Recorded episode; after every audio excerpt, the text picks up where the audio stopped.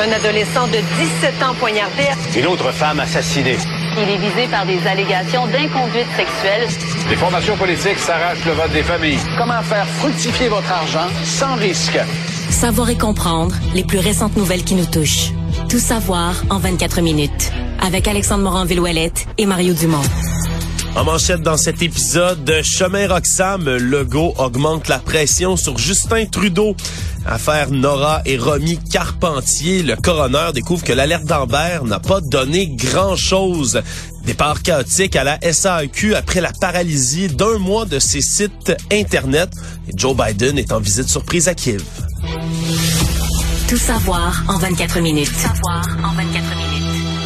Bienvenue à Tout savoir en 24 minutes. Bonjour Mario. Bonjour. Alors, euh, alors depuis déjà un certain moment, euh, François Legault essaie de mettre de la pression sur Justin Trudeau pour qu'il y ait des discussions concernant le chemin Roxham, mais surtout l'entente entre les tiers pays sûrs à la visite de Joe Biden qui risque de survenir d'ici le prochain mois.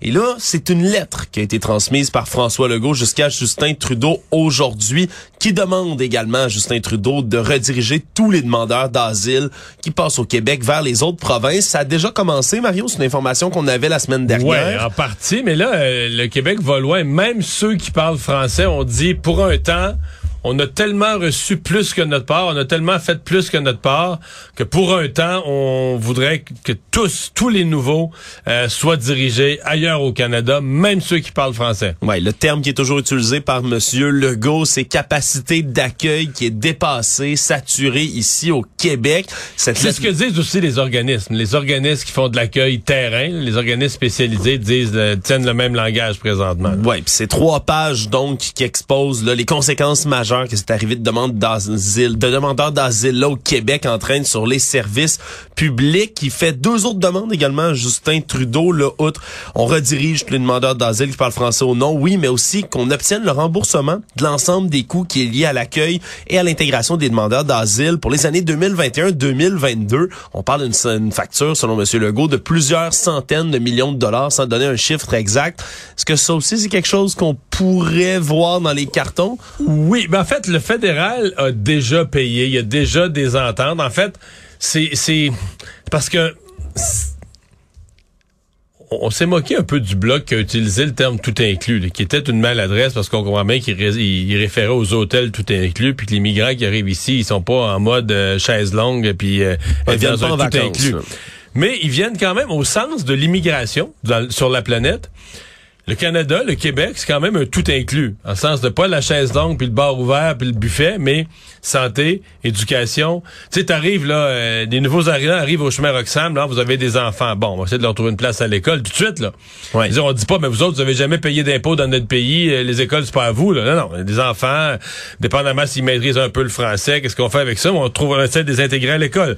Euh, si des personnes sont malades, il y a un programme spécial du fédéral pour leur assurer les soins de santé. Euh, même chose pour les garderies. Ils peuvent avoir accès à certains, pas tous les services de garde, pas tous les CPE, mais certains services de garde. Pour remplir leur documentation, ils peuvent avoir accès à certains services de l'aide juridique. Donc, le fédéral en a payé. Ben là, je parle pas de l'hébergement, je parle pas de l'aide sociale. Ils ont le droit à l'aide sociale de dernier recours. Évidemment, ils peuvent pas vivre avec zéro, zéro dollar, donc ils ont le droit de l'aide sociale de, de, dernier recours. C'est quand même exceptionnellement généreux là, sur la terre. Pas beaucoup de pays qui donnent tout comme ça. Donc, qui paye ça? Est-ce que c'est le fédéral? la prétention du gouvernement du Québec, c'est, garde, le fédéral est plus capable de gérer sa frontière. Tu sais, le Québec, du nous, on paye pour nos immigrants qu'on accueille normalement, là. Mais là, c'est pas ça. Là. Ça, c'est le fédéral qui est incapable de gérer sa frontière, donc il devrait ramasser les factures qui viennent avec. Est-ce que le fédéral va ramasser toutes les factures? J'ai aucun doute que le fédéral va ramasser une bonne partie des factures. Il l'a fait dans le passé. Mais là, on, on va probablement arriver à négocier puis une entente, mais on parle parce que là, à l'époque, on parlait de quelques milliers, quelques dizaines de milliers. la seule année 2022, c'est 39 000 quelques cents. 39 000. Hmm. Alors là, l'ordre de grandeur des coûts a changé. on parle de centaines de millions de dollars maintenant. Ouais, ça, on comprend que 39 000, ça c'est juste les gens qui viennent au chemin Roxham. Ça inclut pas le reste des arrivants qui viennent au Québec par des moyens qui sont plus conventionnels et plus légaux. Et là, on dit qu'on n'a rien vu. On dit que le 39 000, ça c'était le chiffre de 2022. 2023, ça va être beaucoup plus. Oui, dans ce sens, euh, Monsieur Legault avait demandé également récemment à Justin Trudeau d'envoyer un nouveau tweet pour inviter les migrants à cesser de venir emprunter le chemin Roxham. Peut sembler étrange de demander au premier ministre d'intervenir sur Twitter comme ça. Il faut comprendre que pour plusieurs, c'est le tweet publié il y a six ans par Justin Trudeau dans lequel il invitait tous ceux qui fuient la persécution, la terreur et la guerre à choisir le Canada comme terre d'accueil selon plusieurs, ce serait à l'origine ou du moins en partie d'un grand ça a afflux contribué, là. Ça a contribué avec le chemin lancer une Roxham. invitation comme Ouais. ça. Puis avec le chemin Roxham qui est rendu mondialement connu, fait que t'as comme le carton d'invitation du premier ministre, un chemin mondialement connu, facile à- à- d'accès. C'est c'est c'est ça, ça donne ça. On poursuit l'enquête du coroner dans la mort de Romy et Nora Carpentier assassinés par leur père et on a appris plusieurs choses au cours des témoignages là des gens de la police qui sont interrogés aujourd'hui. Tout d'abord ce matin, c'était le capitaine Marc Lépine qui témoignait. Lui, c'était le responsable du service sur les crimes contre la personne de la sûreté du Québec qui était surtout responsable de s'assurer des critères du déclenchement d'une alerte Amber. Ouais, lui, 9 elle doit, juillet lui, elle 2020. doit sur le bouton d'une alerte Amber au Québec. là. Ouais, exactement. Et ce qu'il expliquait, c'est que le matin, on n'avait pas rempli le premier critère sur les trois qui sont nécessaires pour déclencher une alerte Amber, c'est-à-dire d'avoir des motifs raisonnables de croire qu'un enfant a été victime d'un enlèvement. Parce qu'à ce moment-là, la mère des deux petites, Amélie Lemieux, elle indiquait aux policiers que son ex-conjoint Martin Carpentier était pas dangereux pour leur fille. Et c'est seulement plus tard dans la journée, lorsqu'on a eu les informations comme quoi Martin Carpentier avait perdu du poids, était en processus de divorce, avait peur de perdre la garde de ses filles, qu'on a finalement décidé de déclencher une alerte Amber. Mais problème, une fois qu'on a envoyé l'information à la centrale, là, au ministère de la Sécurité publique, on n'était pas capable de l'envoyer parce que ça dépassait les 600 caractères. Ouais, là, ça, ça, ça devient gênant. là. De tout le reste, il y avait eu des informations contre. Tu sais, je trouve qu'il y a une défense pour la police, même si cette enquête devait avoir lieu. Il y, a eu des cafouillages, il y a des informations qui se sont pas rendues, mais c'est un accident d'auto. La mère dit, je suis pas inquiète. Personne n'a rien vu. On s'imagine pas que le père, après l'accident d'auto, a fui avec ses fillettes pour les menacer, mais Là, quand tu arrives à dire, OK, déclenche l'alerte Amber, mais là, ils ont mis le texte est trop long, ça rentre plus dans 600 caractères. Là, ils s'ostinent pour savoir quelle phrase on enlève. Là, ça fait, non, là, là ça a plus d'allure. Et là, cet après-midi, c'était l'enquêteur Benoît Robert. Lui, c'était le responsable de l'enquête pour les retrouver directement, Nora et Romy Carpentier, sur le terrain, qui expliquait pourquoi, le lendemain, le 10 juillet, on a déplacé l'enquête à 8 kilomètres des lieux de l'accident à cause qu'on avait rapporté des cris dans la nuit d'enfants. Selon un citoyen, on entendait crier des jeunes enfants dans un secteur qui est extrêmement isolé, extrêmement calme, donc où jamais on entend des cris d'enfants de cette manière-là. Et donc, les policiers ont estimé que c'est une information qui était crédible et que ce 8 km-là à vol d'oiseau, dans les 15 heures qui avaient séparé le début de leur disparition de ce moment-là, mais que c'était plausible que c'était, ça ait pu être une distance marchée durant ces 15 heures-là par le trio. Et on a donc déplacé un hélicoptère sur place, on a fait des analyses d'ADN, même de boîtes de jus, Mario, qui ont été trouvées sur le sol pour aller comparer, pour tenter de voir si c'était les enfants qui avaient bu dedans. Finalement, l'ADN n'était pas le bon. Et là, on a ramené par la suite les recherches au point de départ, donc à 8 km avant. Et c'est plus tard, le lendemain matin, qu'on a retrouvé le corps des deux petites à une centaine de pieds l'un de l'autre. Et là, on a un peu plus de détails aussi sur la scène d'horreur à cet endroit-là, selon quoi le corps de Nora était sur un début de feu de camp avec des branches. Est-ce qu'on peut donné comme hypothèse côté de la police, c'est que Carpentier était parti avec Romy chercher des branches, aurait demandé à Nora de rester sur place et aurait tué les deux petites filles d'un coup en arrière de la tête avec une branche qui a été retrouvée près des deux corps, l'une après l'autre. Donc des détails un peu plus sordides qui ont été révélés aujourd'hui là durant cette enquête. Actualité. Tout savoir en 24 minutes. Faisait un mois, Mario, que c'était difficile, difficile d'interagir, Ouais, voire impossible. Et frustrant là, pour plusieurs. Ouais, d'interagir avec les services de la Société d'assurance automobile du Québec, la SAAQ, parce qu'on faisait un transfert de données massif, Mario. Et là, aujourd'hui, sans tambour ni trompette ce matin, ben, le nouveau site SAAQ Click a été inauguré officiellement.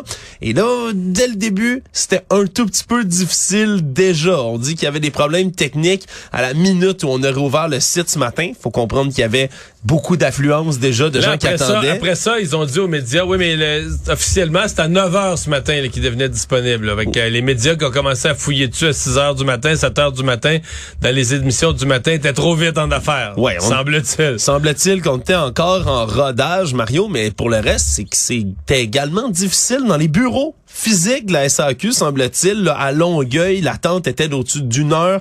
Il y avait des deux heures d'attente sur certains endroits sur la rive sud. À Québec, c'était un peu mieux. Mais il y avait des longues files d'attente. On distribuait du café parce que lorsque le système d'informatique de la SAQ était, était tombé puis qu'on faisait du transfert de données, faut comprendre quand même les gens dans les succursales de la SAQ avaient de la difficulté à accéder à certains euh, services et donc aujourd'hui, il y avait des gens qui voulaient renouveler de toute urgence certains permis ou enregistrer certaines autos.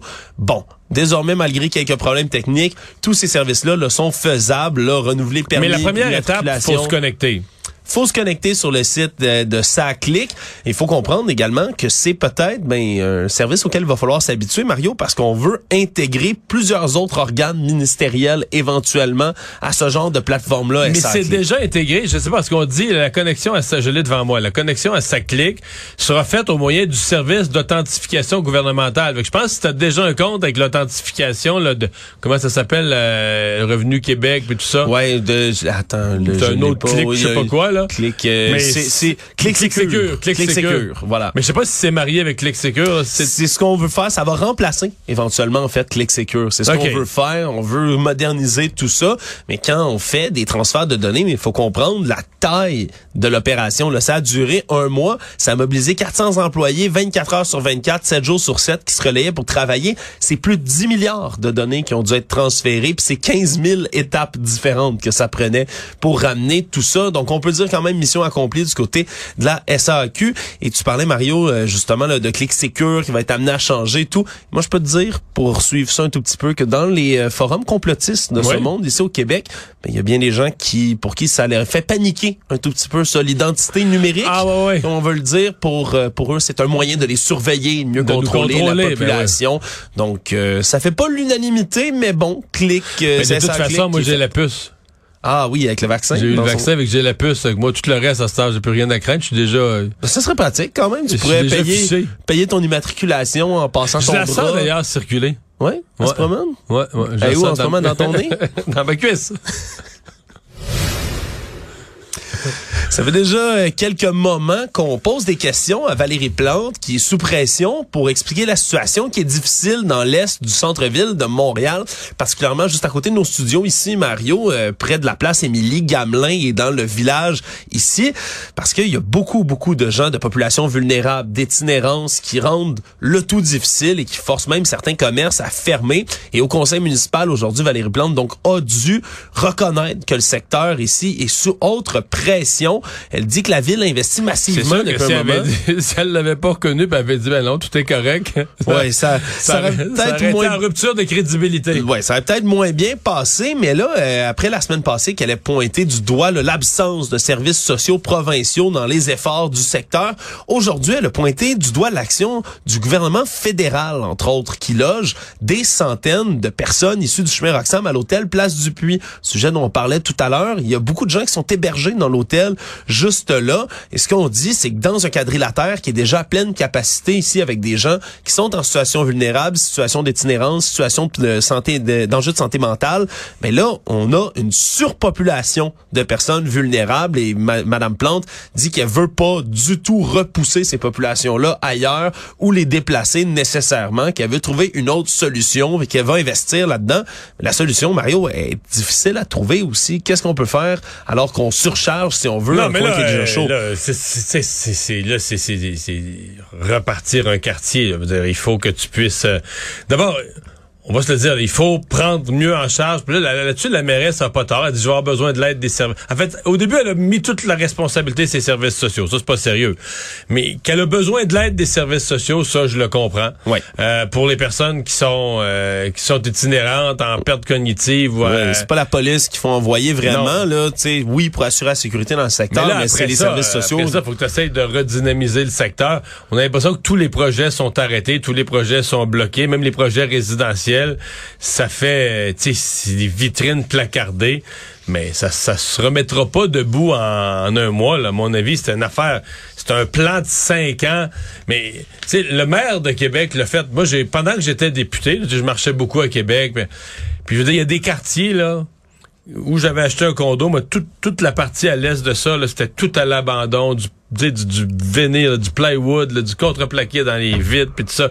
C'était puis euh, redéployer, réinvestir, redé redécorer les rues, le maire, le maire Labaume, puis oups, des entrepreneurs qui sont mis à construire des condos maintenant, c'est super beau là. Mais ça se fait.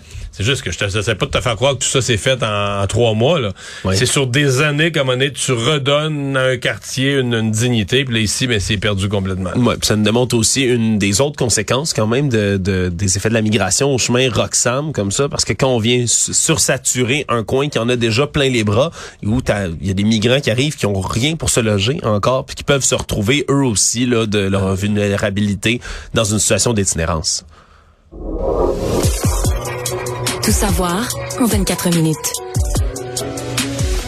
Drôle de situation, Mario, judiciaire qui se déroule depuis hier. Il y a une jeune femme qui est soupçonnée d'avoir poignardé à mort sa mère dans un appartement de parc extension qui a été envoyée aujourd'hui à l'Institut national de psychiatrie légale Philippe Pinel pour évaluer sa, sa responsabilité criminelle. Mamel Ben Ali, 26 ans, qui fait pour l'instant pas objet d'accusation pour avoir tué sa mère, mais plutôt accusation de voie de fait grave pour avoir vraisemblablement hier poignardé son voisin dans le bloc en tant que tel. Et c'est après qu'on l'ait arrêté dans l'immeuble après une altercation, là, coup de couteau qui aurait été fait au niveau de la clavicule du voisin qui lui n'a euh, n'a pas de blessure trop sérieuse heureusement. C'est là qu'on l'a trouvé dans l'immeuble mais que le corps de sa mère, le cadavre s'y trouvait, Louisa Wally, la mère de l'accusé. Mais là, on parle de quelque chose qui remonterait peut-être un peu plus de temps, là. Oui, on parle de quelques heures, voire quelques jours. Donc, la femme qui aurait pu avoir tué sa mère il y a déjà un bon moment et qui s'en serait prise par la suite à un de ses voisins. C'est comme ça qu'on a fini par tomber sur cette découverte-là. Et on a demandé une évaluation de psychiatrie légale. Donc, pour les 30 prochains jours, elle sera internée à Philippe Pinel. Et même si elle n'est pas accusée encore du meurtre de sa mère, elle demeure la principale suspecte. Et selon les informations qu'on possède, elle aurait des antécédents psychiatriques, serait atteinte de schizophrénie, entre autres. Donc c'est et c'est pas euh, c'est pas unique. Moi, j'ai connu des cas de schizophrénie qui, je sais pas pourquoi, là, des experts probablement expliquent ça, mais ils viennent avec cette obsession de s'en prendre dans leurs parents. C'est pas c'est pas euh, tous les schizophrènes mais c'est ça arrive chez les schizophrènes là, qui arrive cette obsession, à un moment donné, ça revient de s'en prendre à leurs parents. Et euh, bon, euh, certains le font jamais, mais certains parents vivent avec cette crainte-là tout le temps. Là. T'sais, ouais. cette idée-là euh, euh, ressurgit. Ressurgit. Si la médication est pas bien prise, oups, cette idée-là ressurgit. Et là, les parents se retrouvent dans une situation épouvantable d'être en danger devant ton propre enfant. Toujours dans les dossiers judiciaires, il y a un homme qui a été rattrapé par son passé grâce aux avancées de la science génétique et qui a fini par plaider coupable pour une violente agression sexuelle qui a été commise sur une adolescente il y a 25 ans à Saint-Hubert. Tout ça date au 17 août 1995, adolescente de 15 ans qui se fait agresser par Louis Junior Poirier qui la viole et finalement la laisse sur place. La jeune femme passe rapidement une trousse médico-légale, mais malgré deux expertises biologiques qu'on fait en 95 et en 2002, on n'est pas capable d'identifier un profil génétique. Et là, près de 20 ans après, il y a un rebondissement dans l'histoire. On découvre une affaire similaire d'agression qui date de 2018. On tente de faire un lien entre les deux viols. Finalement, il n'y en a pas du tout de lien entre ces deux viols-là, mais ça fait quand même ressurgir cette affaire-là. Et en réouvrant le dossier de 1995, on a procédé à l'analyse génétique des corps qui provenaient de la trousse médico-légale avec les nouvelles technologies, Mario, parce que Dieu sait que le médico-légal... Ça s'est perfectionné et il y a des cas comme celui de Glenn Potvin, par exemple, qu'on qu'on réussit plus tard à élucider grâce à ces avancées technologiques-là. Et finalement, on a pu identifier l'ADN de Louis Junior Poirier qui devrait là lui être condamné entre 4 et 8 ans de détention, lui qui est un récidiviste en matière de crimes sexuels comme ceux-là. Et donc, c'est les bonnes nouvelles de savoir que parfois, là, des cold cases comme ceux-là qu'on n'a jamais réussi à faire débloquer, mais grâce à la science, on le peut. Économie. On tente toujours du côté du ministre des, euh, de, de l'économie de trouver repreneur pour Medicago et semble-t-il que c'est plus dur que Ouais, prévu. c'est ça que j'allais dire. On tente toujours, là, mais on est moins parce qu'au début c'était comme si ouais, ouais, le téléphone sonne, puis ça intéresse des gens. Là, on semble plus sur la défensive puis inquiet là, de, de réussir à trouver quelqu'un. Ouais, c'est ce que dit aujourd'hui le monsieur Fitzgibbon dit que Mitsubishi, là, le conglomérat qui possède l'endroit qui a finalement décidé de mettre la clé sous la porte le 2 février dernier pour liquider les actifs de la compagnie. Mais là, on comprend que c'est plus difficile que prévu, qu'il y a des compagnies qui, oui, ont appelé, se sont montrées un peu intéressées, mais c'est pas, euh, justement, c'est pas la grande manne de ce qu'on croyait, malgré les investissements assez massifs, Mario, qui ont été faits dans la compagnie, à la fois par Québec, qui a prêté 75 millions, qui va être remboursé quand même, Ottawa, 176 millions de dollars. Et là, on veut vraiment trouver le repreneur de cette entreprise-là, parce que c'est une expertise qui est assez spéciale. là. Faire des vaccins à base de plantes, comme celui de Medicago, eh bien, c'est des nouvelles technologies. On est moins certain, Mario, ça risque, euh, comme on le dit, d'être plus difficile, puis surtout, quand on veut reprendre une entreprise comme ça, dont le vaccin est refusé par l'OMS, c'est spécial quand même. Ouais, ben, je, je sais pas si c'est euh, euh, encore, mettons, un acheteur, c'est encore autour du vaccin COVID. Moi, je pense qu'un acheteur, ça pourrait être les équipements, les brevets, la technologie, comme tu viens de le dire, du vaccin à base de plantes. Mais euh, je pense plus que le, je sais pas, je dis pas que ça vaut rien, mais je pense plus que le vaccin COVID, c'est encore à l'état actuel de la pandémie, avec le nombre d'autres vaccins qui sont passés devant. Pour sûr qu'il y a encore un buzz pour le vaccin COVID. Là. Le monde. Le président américain Joe Biden est en visite surprise à Kiev aujourd'hui euh, de passage, le tout premier de Joe Biden dans la capitale de l'Ukraine et a promis encore une fois pour son allié plusieurs livraisons de matériel, près de 500 millions de dollars d'assistance supplémentaire pour des munitions d'artillerie, des systèmes anti-blindage, des radars de surveillance aérienne également. Et comme Évidemment, toutes les visites du président américain sont significatives pour les endroits où il va. Mais là, celle en Ukraine, comme ça, les accolades, les parades, les salutations, c'est quelque chose qu'un, comme un événement historique qu'on est en train de vivre en ce moment. là Oh, oui, mais c'était euh, euh, c'est important. Mais tu te dis c'est historique, mais c'est aussi, euh, tu sais, l'histoire est faite de symboles forts et c'en est un gros, à la fois pour les Ukrainiens, mais jusqu'à un certain point pour Poutine aussi. Là, il faut que des messages forts euh, expriment à Vladimir Poutine. Trouve-toi une porte de sortie. Tu sais, je veux dire... euh, On lâchera pas l'Ukraine, on lâchera pas on est avec l'Ukraine. eux. Euh, L'Ukraine va continuer à avoir des armes euh, de plus en plus fortes, toi pendant que tu t'épuises. Bon, euh, là, la, la rumeur aujourd'hui, c'est que la Chine allait fournir des armes aussi de son côté à la Russie. La Chine jure que c'est pas le cas. Mais pour moi, non, c'était un bon symbole, un beau symbole. Puis, euh, vous allez voir marcher dans la ville, c'était quand même, c'était quand même quelque chose. Là. Ouais, puis c'est pas anodin non plus, Mario. Là, tu parlais du président Vladimir Poutine. Lui doit prononcer demain un discours important à Moscou qui est Parce que censé c'est être diffusé l'anniversaire, là, partout. c'est le premier anniversaire de l'invasion. Ouais, ça, à la ça fin de la être semaine. Exactement, le 24 février là, 2022, c'était le jour 1 de cette invasion-là. Donc, on arrive bientôt à ce triste anniversaire. Vladimir Poutine, là, on a déjà vu dans, dans les rues, Mario, là, certaines affiches qui annoncent le discours de demain. Puis on dit là en anglais, c'est Russia's borders are endless. Les frontières de la Russie sont sans limite. C'est les mots en russe qu'on utilise pour parler, décrire, titrer peut-être le discours qui va être prononcé par Vladimir Poutine demain. C'est sûr, en tout cas, que ça augure pas qu'il va y avoir un- une reddition des Russes là demain qui va être Non, annoncée. mais c'est ça nous ramène dans le, le, le, le soi-disant rêve là de La Grande Russie. Ouais, la grande Russie, le, le- quasiment recréer euh, l'empire tel que l'URSS existait. Donc, euh, mais là, je veux dire, je, je sais pas où Poutine s'en va exactement parce que dans les faits, tu dis ok, si si pour recréer un empire comme ça. Euh, ben là, tu peux pas avoir autant de misère à prendre le premier euh, 20 kilomètres le long de la frontière ukrainienne, puis en perdre des bouts. Puis un an après, c'est comme n'importe qui qui regarde ça, tu vois bien que Poutine n'est pas en chemin pour euh, tout conquérir. Là. Je veux dire, il gagnera même pas en Ukraine. Mais enfin, est-ce qu'il était capable de le faire à croire à son peuple, je suppose. là. Finalement, Mario, autre triste nouvelle en Turquie, dans le sud du pays, alors qu'il y a un nouveau séisme d'une magnitude de 6.4 qui a été enregistré aujourd'hui et qui a fait s'effondrer, là, évidemment, des bâtiments qui étaient déjà en ruine, déjà ravagés dans certaines villes par le premier séisme de 7.8 qu'il y avait eu. Et là, on dit que les efforts de sauvetage des gens, mais sont encore plus compliqués.